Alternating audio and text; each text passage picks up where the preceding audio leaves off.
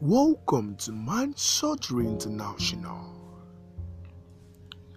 One of the greatest tragedies of life is failure to recognize what has been freely given unto you. All you need to become that person you've always dreamt about is at your disposition. Like can fondly say to my group of friends, the key to your success is beneath your feet.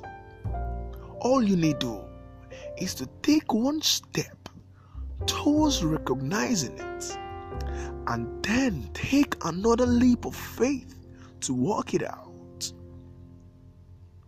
Recognizing a thing gives you the knowledge of knowing how to acquire or be in a better position to receive. The following are ways to achieve this truth. Understanding the fact that what you need to become the person you've always dreamt of is within your disposition. Secondly, know how to position yourself and leverage on the opportunity it offers. Lastly, Take action and don't sleep on it.